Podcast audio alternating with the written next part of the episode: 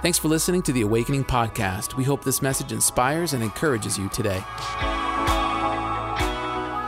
Beginning this season talking about vibrancy, I pray that we've got a vibrant church. I pray that we got a passionate church.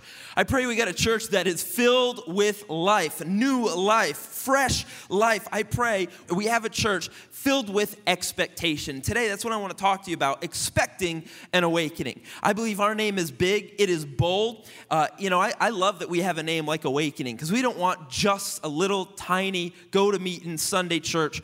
We want a powerful, revival filled, miracle seeing, Holy Spirit infused church. And, and that is our expectation, is that God does something powerful through us. Can you say amen?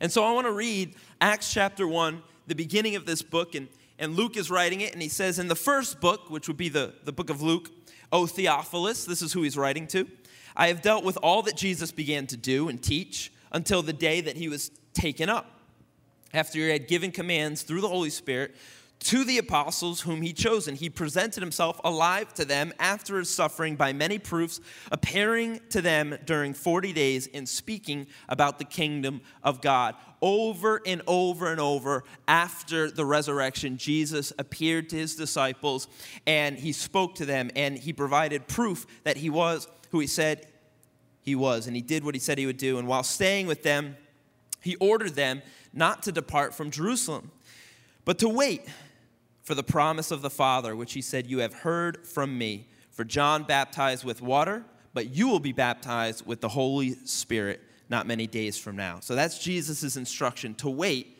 for the promise of the Father, which is the gift of the Holy Spirit.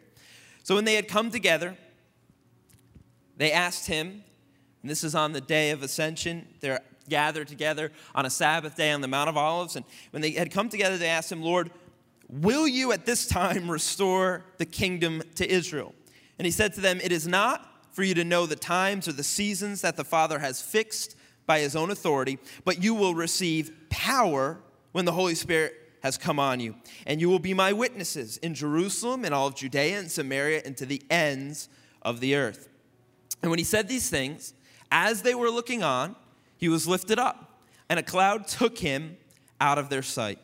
And while they were gazing into heaven, as he went, behold, two men stood by them in white robes and said, Men of Galilee, why do you stand looking into heaven?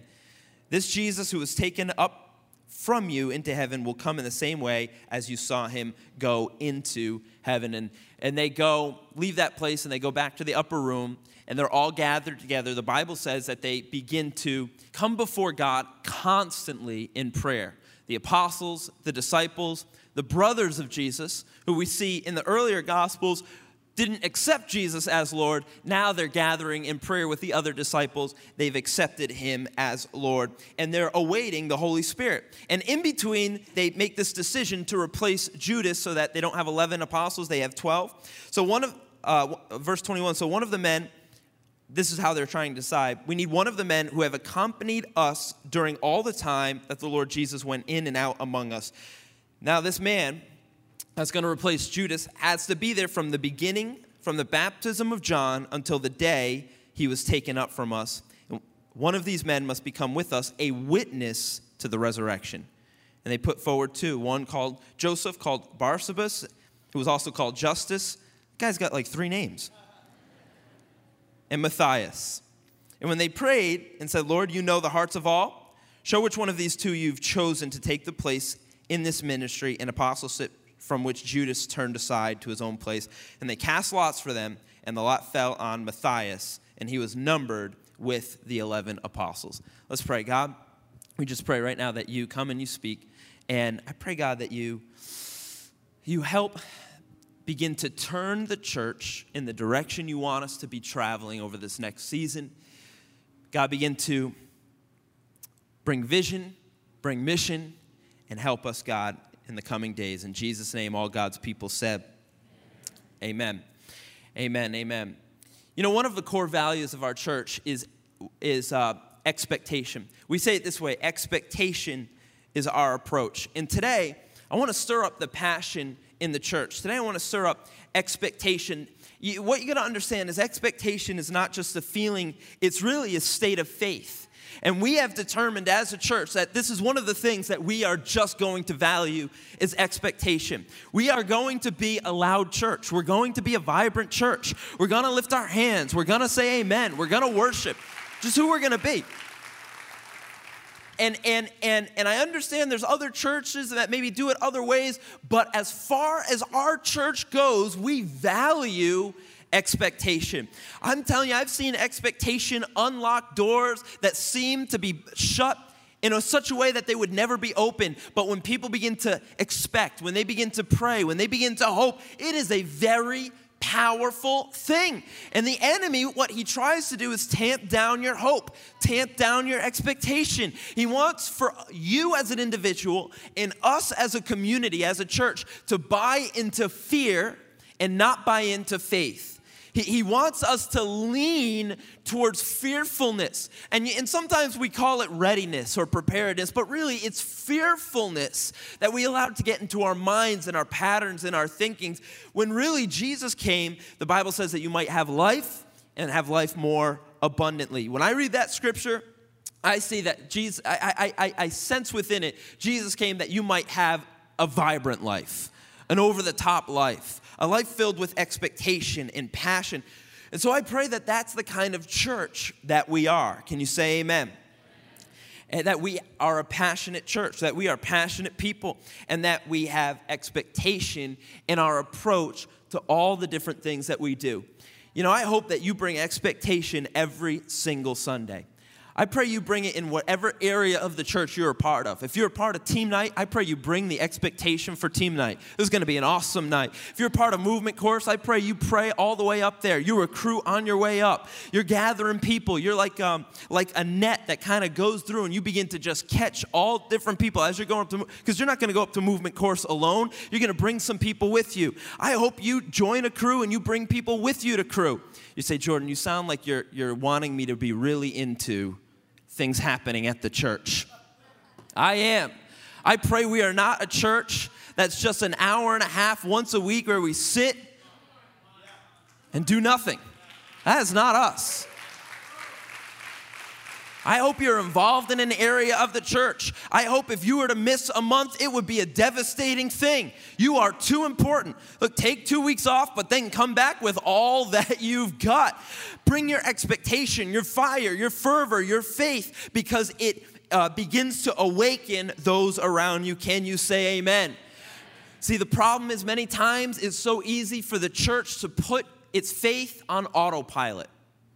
It's too simple for us to put our own faith just on autopilot, disengage, stay up, you know, kind of whatever, but but uh, but not really have vision, not really have foresight, not really be putting the throttle down. I pray we don't have an autopilot faith in this church. I pray we've got an expectant faith. And and and and we see Jesus beginning the church at this at this at this inception moment, as he begins the church, he, he gathers all of his disciples together and he gives them a pro- promise that will build expectation in their faith. He says, I'm going to leave, but I'm going to send another. He's the Holy Spirit, and he will be with you and for you. He's going to live life with you. He's going to be power when you need it, a counselor when you need it, a convictor when you need it. And, and, and so he gathers all of them at dinner and he gives them these instructions wait in Jerusalem until you receive the Holy Spirit baptism. But what you got to understand is the instruction is wait, but this isn't a wait and do nothing. What God is saying is, I want you to wait in preparation. I want you to wait in expectation until the Holy Spirit comes on you. You know what's interesting? Jesus doesn't want the church to begin to be the church until the Holy Spirit shows up. Don't you find that interesting? He says, Do not do it Whatever you're going to do, do not do it until the Holy Spirit shows up. God wants the church to be filled with the Holy Spirit. He wants his people to be filled with his Holy Spirit. And if you're going to try and do this without the Holy Spirit, it is going to be impossible. You need the power, you need the strength, you need the wisdom, you need the fervor. If it's just going to be on you, you are not going to make it. Jesus says, Peter, don't do a thing until you receive the Holy Spirit. And he's saying this on the context, you know, of, of the Sabbath. It's a, it's, a, it's a day of rest and expectation. But he's saying, do not begin the work without the Spirit. And so they begin to commit themselves for the next t- 10 days to begin to pray, to begin to prepare, to begin to gather, recruit. They begin to prepare themselves for what's going to happen when the Holy Spirit falls and the church begins. And so we see that this isn't a wait and do nothing, this is a wait and expectation. The Bible says, Those that wait upon the Lord will renew their strength. I pray we have a church that actively seeks the Holy Spirit. When we're coming to church on Sunday, we're not here to sit and do nothing. We're here to come and we lift our hands in worship. We're saying amen. We're meeting people. This is a waiting and expectation. You understand what I'm saying? This is not a we'll let God do all of it and we'll show up. No, Jesus is saying, I want you to go into Jerusalem and I want you to wait because the moment the Holy Spirit hits, you got to get to work. The moment the Holy Spirit gives you a direction, you got to get moving. And so, and so I pray we are a church that has expectation built in to how we approach God. I pray you come to church with expectation. I pray it's how you come to church. You know, I, I, I pray you show up early. I pray you show up fired up. Can you say amen? Come on, we're going to come to church every single Sunday with something to bring. With something to bring. I'll bring something, but you bring something too. I pray you bring your fire, your fervor. You know, I pray we are a church that engages in expectation. This is why we stand in worship. This is why we lift our hands. This is why we say amen. Because we are not going to we are not going to let nothing happen. We're going to bring something. We're going to bring something. I don't know about you, but I'm bringing something.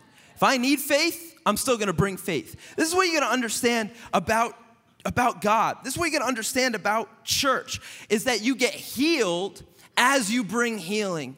You get faith as you bring faith. You get joy as you bring joy. In other words, you got to be a conduit for this thing to come through you, for you to catch it for yourself as well. I'm telling you, I'm not just coming to church for faith, I'm bringing faith to the church and let my faith rise, raise the level of the church, and that together we've got an atmosphere of faith, of expectation, of worship. We're not going to be a silent waiting church, we are going to be one that that waits in great expectation for the Holy Spirit to come. I, I believe that right now we, we, we live in a, uh, a society that is just so, so filled with low expectations. And, and, so little faith in things and, and people and each other and, and, and, and, and in institutions. And I pray that that is not us. I pray we have a different culture. Can you say amen? I'm here to tell you that great expectation engages the greatness of God. Expectation is not fake, it's faith. It's not fake, it's faith. Expectation is not just loud, it's passionate.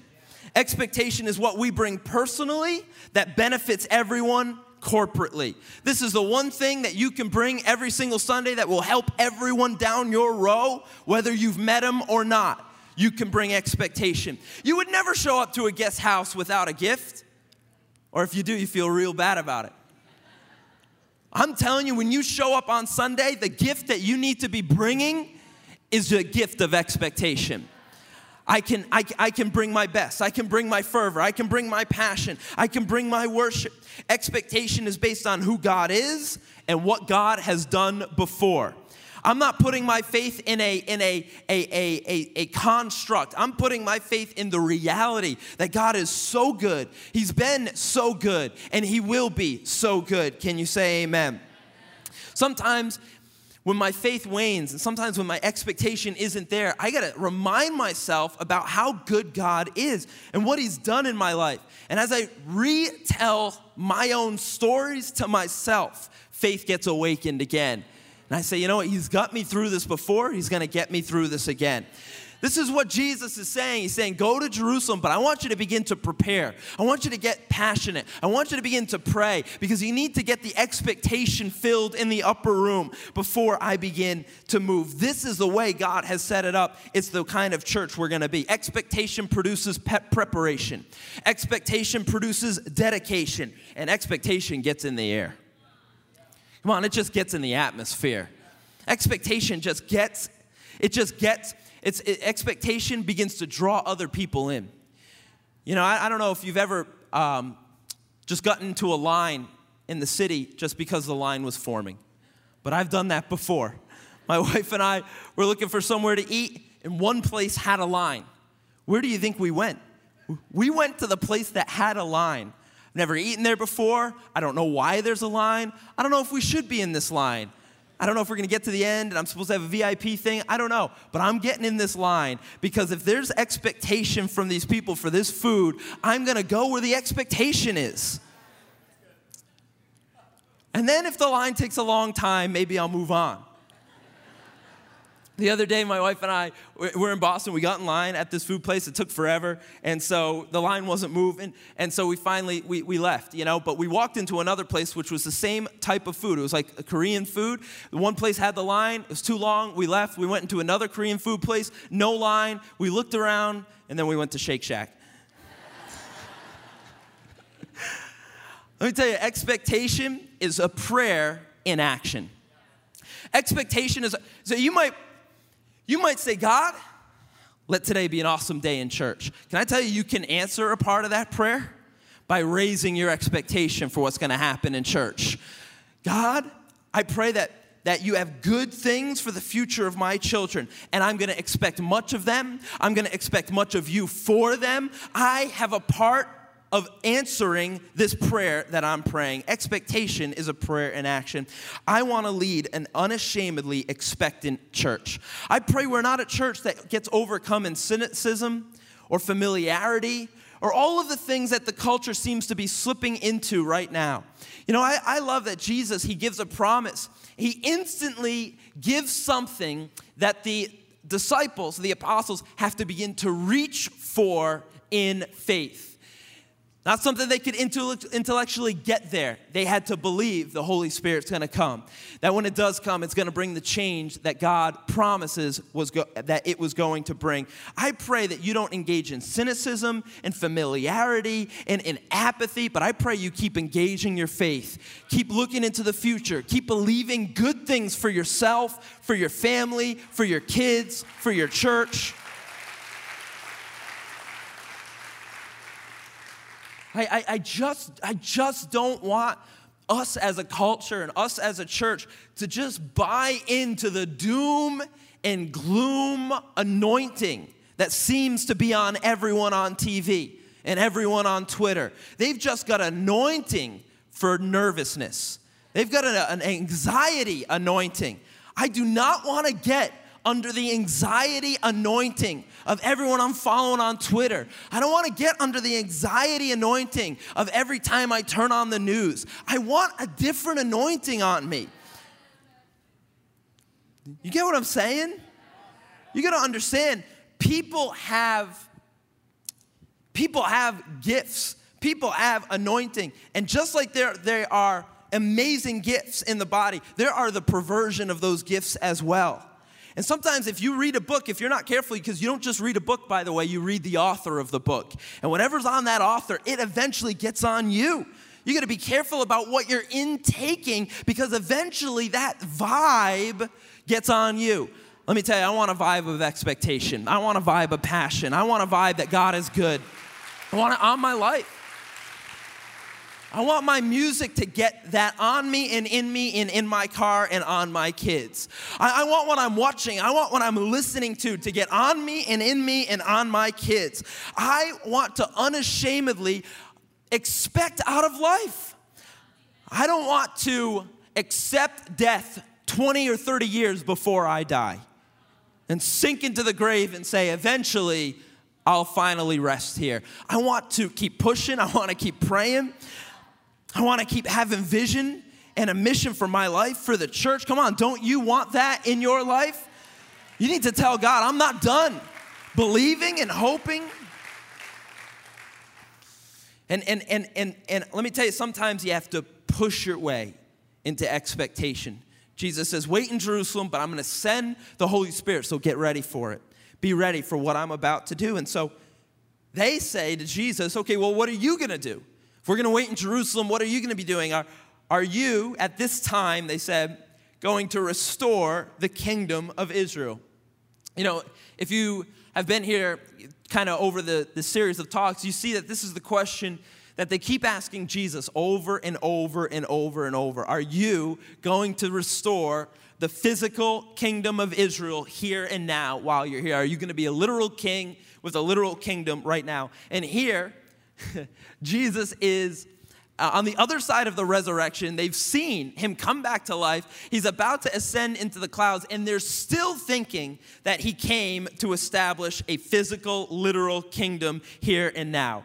And I just, I like Jesus' response. I, I almost think it's connected. Like, Jesus is so, so fed up with this stupid question, he just begins to float away. Instead of, I'm not even gonna answer this question again. This is such a dumb question. Over and over, they keep thinking, if you could float away, if you had the power to float away from dumb questions, would you not use that power all the time? Your kids are just asking stuff, and all of a sudden you just, just start floating. And people get the answer. Yeah, that guy's floating away. Yep. This is a dumb question. I shouldn't have asked it. it's like they keep getting it wrong. And you know what I I'm grateful for, at least in, in the fact that they keep getting it wrong, is at least the disciples aren't the only ones that continually engage in repetitive ignorance. It gives me faith that when I don't get it, over and over and over and over, when I still think the wrong way or I still keep getting caught in the wrong thing, Jesus has grace upon grace upon grace upon grace. He's got grace for you in your ignorance, He's got grace for you in your mistakes, He's got grace for you in your failures, He's got grace upon grace upon grace. Because here they still think, no matter how many times He's said it, no matter how many times He's taught, no matter how many miracles He's shown, that He's here to establish a different kind of kingdom, a kingdom of heaven in the hearts of mankind, they still think he's going to overthrow Rome, he's going to raise an army, he's going to build a throne, and he's going to sit on a literal throne with a literal kingdom in Israel. They still don't get that he is the God of the whole world and that he's come to establish a different kind of kingdom. Every single part of this question is incorrect. Lord, are you they're saying, What are you going to do? Because he says, I want you to wait in Jerusalem to receive the Holy Spirit because it's going to empower you for what I'm going to have you do. And they say, Well, Lord, aren't you going at this time, right now? Aren't you going to restore the kingdom of Israel right now? All of these things are wrong. It's not God that's going, it's not Jesus and I, I mean to say it this way physically, Jesus on the earth at this time, that's going to bring the kingdom of heaven. He's going to bring the kingdom of heaven through the Holy Spirit and through his disciples. So he's telling them, I want you to wait for the Holy Spirit because I got some work for you to do. And they say, No, no, no, no. Aren't you the one that's going to do the work? They still don't get it. And aren't you going to do it right now? And Jesus is saying, I've been doing it and I'm going to continue doing it. But no, I'm not going to establish a kingdom of Israel right now. Every aspect is wrong. He's going to establish a kingdom of heaven through eternity. I'm just grateful that God is faithful even when we don't get him. You know, even when we don't understand like what he's trying to do in our lives. We're praying the wrong prayers. We're going the wrong direction. We're doing the wrong things and he's just so faithful over and over and over. Think about this. This is the last thing that they said to Jesus, and it was 100% wrong. This was the last statement they said to Jesus, and every word of it, I've got it all underlined. You can't see my notes, but if you were able to see my notes, all the words that are wrong are underlined. It's, it's the whole thing. Every aspect of it still doesn't understand what he came to do, but he's still so grace filled and he's still so faithful. Aren't you at this time? And, and here's Jesus' response. Number one, God is not on, on your timetable. He said it's not for you to know the times or the dates or the seasons. God is not on your timetable.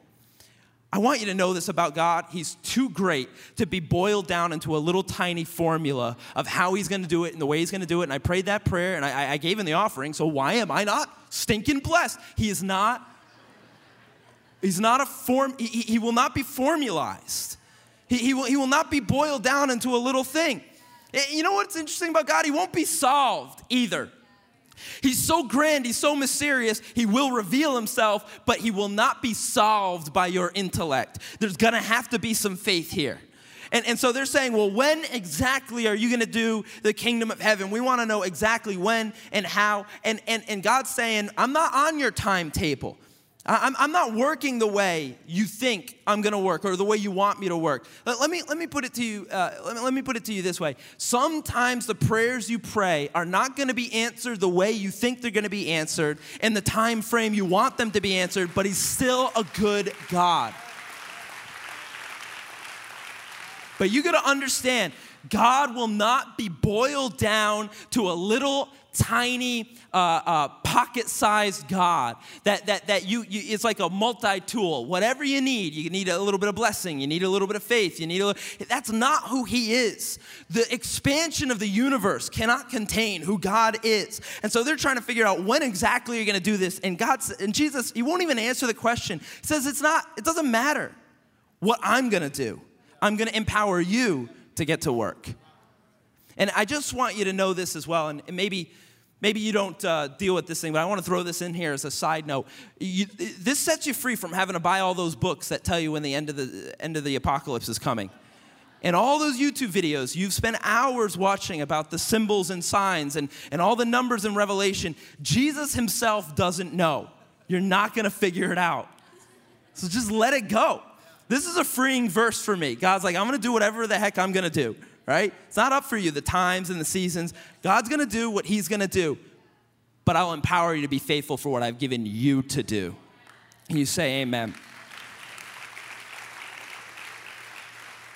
And so I, I, I just need for you to know God's not on our timetable. He might not do it when we think, how we think, why we think, but He will be faithful. His second response is He says, I, I'm, it's not um, for you to know the times and the seasons the Father is fixed by his own authority, but you will receive power from on high when the Holy Spirit comes upon you. So, number one, God's not on your timetable, but number two, He will resource you to accomplish what He's given for you to accomplish. He's a good God, and He will give you everything you need the power, the wisdom, the help, the might to accomplish what He has for you to accomplish. The third thing He says is, Now then, I want you to be my witnesses. Jesus' response to his disciples uh, is that now it's time for you to go and tell the story of who I am and what I've done. And the final thing is, and he says, I want you to be my witnesses into Jerusalem, Judea, Samaria, and to the ends of the earth.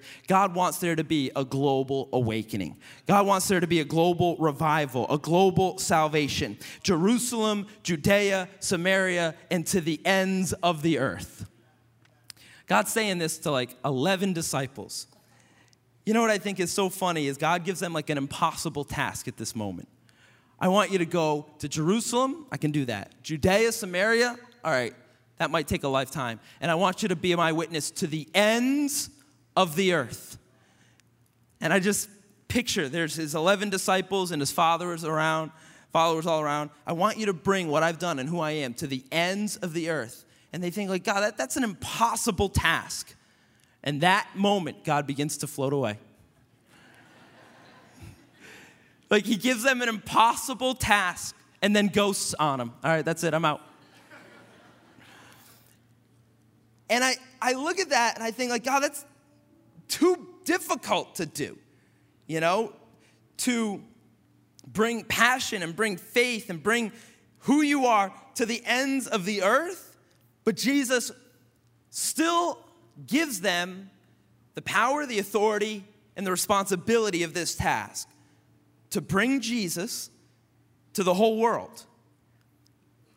And I, I, wonder if what if they weren't intended, just those disciples there, to accomplish this directive fully on their own?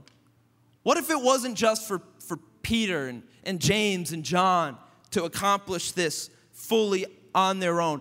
what if Jesus gave this task to them in the book of Acts, but really he gave it to the disciples, and we are the disciples? I, I just feel like God has given us the responsibility along with Peter and James and John. He's given us the resources along with Peter, James, and John, and He's given us the community to do what? To be witnesses. This is who He is. This is what He's done. This is what He's going to do. I pray we are a church that continues to share in the responsibility to show Jesus to the world. And all these years later, He's given us everything we need the resources, the people, the Holy Spirit to be witnesses. And, and, and you know what I think is interesting is the first response of, of, of the disciples is to go and recruit another disciple, another apostle. They go and recruit Matthias, and, and they, they chose him to replace Judas. And, and I think there's something to that where before the Holy Spirit shows up, they're waiting, they're praying, they're expecting, and they're recruiting. They're recruiting. They're gonna get some people that are gonna help them show Jesus to the world. I, I just wanna say this over the next few months. I pray that we enter into a season of expectation as a church. I know God's gonna do and continue to do great things. He's done amazing things for 31 years. He's gonna continue to do amazing things. And in the meantime, we're not gonna lose our expectation, we're not gonna lose our hope. And, and even this, I love this. They go out and they recruit someone to be the witness to Jesus because they're gonna need as many people as possible to stand up and say, I saw what he did, I saw who he helped, I saw his resurrection. Can I tell you, today, I'm recruiting you to be a witness to the resurrection of Jesus Christ. What has He done? What have you seen? I, I, guess what I'm saying is we're gonna be a vibrant church, but we need some vibrant people to continually step, uh, to continually to step up. I, I, I, pray we got more crew leaders stepping up in this next season. I pray we have more people joining Movement Course. And if you've been to Movement Course, find someone who hasn't grab their arm and say, I'll go through it with you again. I say, Jordan, I already went through it. Okay, but at some point it doesn't become about you receiving, it becomes about you being a witness to what you received. Now I'm expecting now for you. I've got enough expectation for myself and for you. I pray in worship you show up with your hands raised, with your faith engaged. Whether they play the song you like or not, whether it hits you in the anointing feels or not, you are ready to bring your worship. Why? Because I, I got enough expectation for me and for the whole church. We will be his witnesses. I pray you continually tell the story of what Jesus has done and what he is doing. Because sometimes you don't fully understand what he's doing. And I think there's value in that story as well. I don't fully know what Jesus is doing right now, but let me tell you where he's brought me from. Let me tell you what he's done before, and maybe we can pray together for what he's doing right now. We will be his witnesses to the ends of the earth. You know, God has given us Providence, God has given us Smithfield, God has given us Global. This is who we're gonna be. But we're gonna be a church that steps up and engages our faith in a great way. Can you say amen? Amen. Thanks for listening to the Awakening Podcast. We hope this message has encouraged you. If you want to learn more about our church, visit us online at awakening.global. We'll see you soon.